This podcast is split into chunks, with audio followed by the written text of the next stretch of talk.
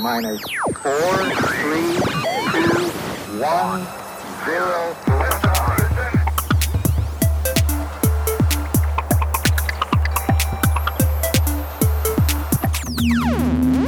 Hello, darkness, my old friend.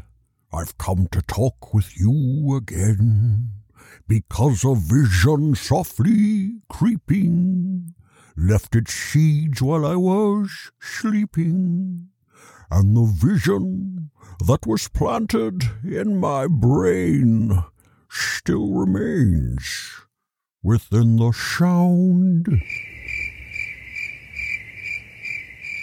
of silence. Thank you very much, Sir. Sean Connery. It's the Intergalactic Boombox. Kyle Hebert here. I'm an LA based voice actor, best known from Dragon Ball Z, Street Fighter, My Hero Academia, Bleach, Naruto, Fire Emblem, Pokemon, Digimon. If the kitchen sink were an anime, chances are I'd be in it.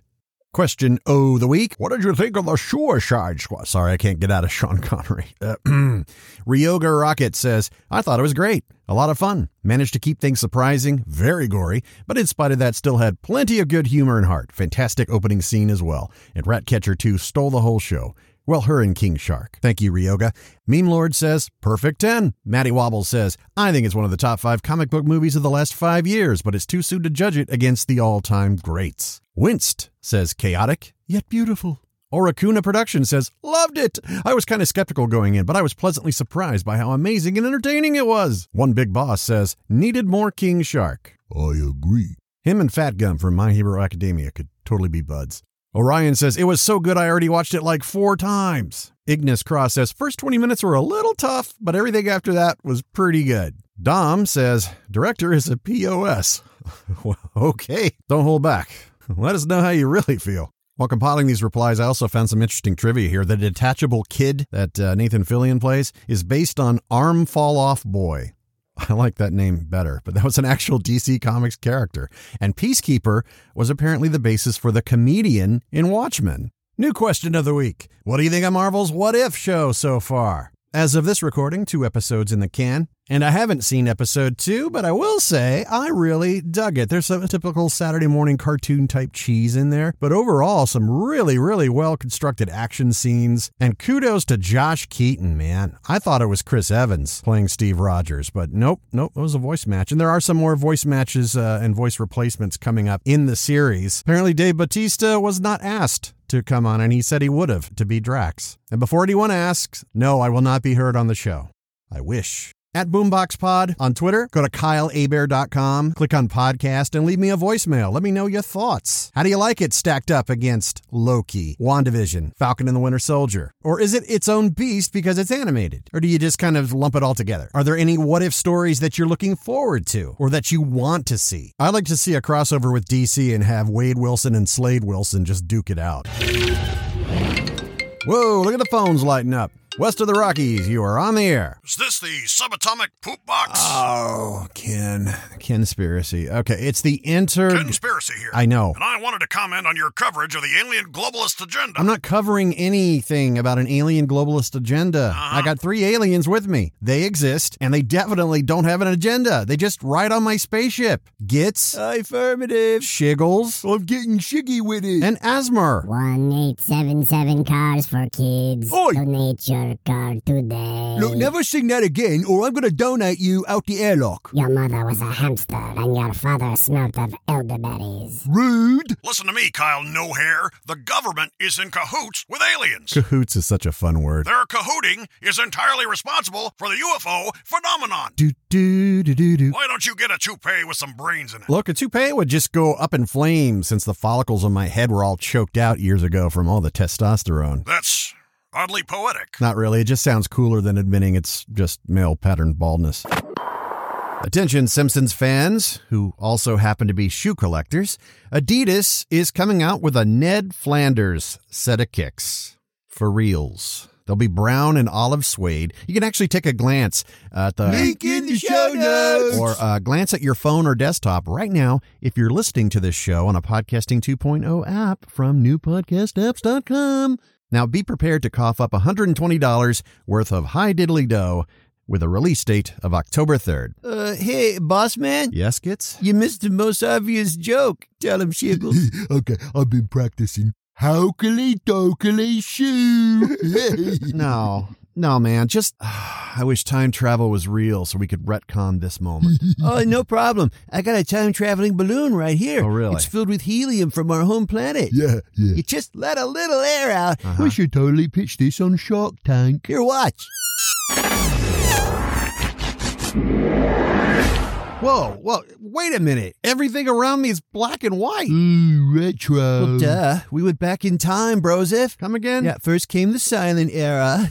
that was pretty boring. Then came the talkies. And then came podcasting in full color. Look, just just get us back. I got a show to do. Boo. Uh, you're no fun, man. Refund. What was the very first video game? If you said GoldenEye for the N64, I'd say that may have been your first video game, but as for the first video game, would you say Pong?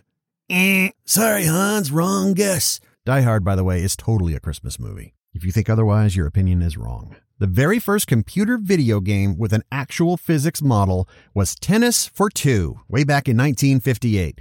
Fast forward to 1972, Atari snuck in and grabbed while the getting was good since Tennis for Two was never patented. Pong switched the player angle from side to top view. So, go back in time to 1958. The game was designed by physicist William Higginbotham, a member of the Manhattan Project, the group of scientists that developed the nuclear bomb.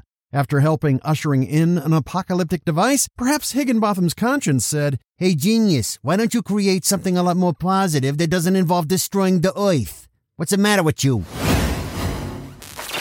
The 10 time Emmy nominated hit comedy show What We Do in the Shadows returns to FX for its third season, and season four has already been greenlit. I love when a network has faith in its programming. To the uninitiated, What We Do in the Shadows is a mockumentary comedy focusing on centuries old vampires adjusting to life in modern times. It's based on a 2014 film from Taika Waititi, director of Thor Ragnarok and the upcoming Thor Love and Thunder, and Jermaine Clement from Flight of the Conchords and Legion. They were both among the main cast as well. The TV series focuses on a different set of vampires. Nandor the Relentless. An ancient warrior, his regular human servant, Guillermo, who can't wait to become a vampire. Laszlo, a hoity-toity Brit, and his Romani lover Nadja. Lastly, an American and white as white can get, Colin Robinson, who is an energy vampire. Instead of blood, he feeds on the suffering of those around him by being that one dork we all know who just won't shut up, kind of guy that invites themselves. Oh, God, on.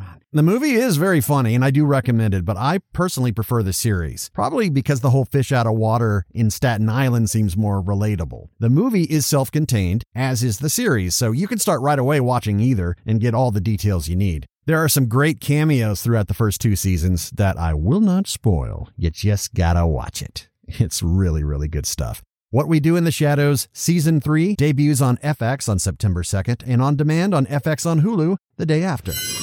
If you're still into physical media, them there steel books and hard discs are coming. Hooey! A lot of these movies in 4K for the very first time. August 31st, David Lynch's Dune. David Lynch, of course, has long disavowed the film, so don't expect him anywhere on this thing. He got two brand new commentary tracks, though. Feature length documentary. The limited edition comes with a 60 page book, double sided poster, lobby cards, and a ton of archive featurettes. Still no official release of the extended cut that Universal kind of just slopped together for broadcast decades ago, featuring several hours of cutscenes crudely assembled with new narration and artist renditions of scenes that were never completed. And maybe that's for the best. The animated sequel to Mortal Kombat from this year on HBO Max, called Battle of the Realms, also drops on August 31st. Audio commentary and bloopers. Ooh, that sounds fun. There are hours upon hours of blackmail worthy audio on the hard drives of recording studios. Trust me. Skipping ahead to September 7th, if you like the first four Star Trek movies, a lot of people skip one and just pop in Wrath of Khan and then skip to the whale one. Okay, part three, Search for Spock. Okay, okay. So, yeah, th- that's compiled. You get the thing in 4K. Oh my gosh, that's only one of my all time favorite movies, including one of the all time most debated endings. If you gotta have your physical copy of the Snyder Cut. It's coming on September 7th. September 14th, Disney and Marvel will bring you Black Widow on 4K and Blu ray. If you're a Kubrick fan, September 21st, A Clockwork Orange, welly, welly, welly, well, for the first time in 4K. Also, Unbreakable. On September 28th, Transformers. No, not the Michael Bay one. We're talking Transformers the movie. The 35th anniversary edition in 4K, Steelbook, new extra features. You got the touch.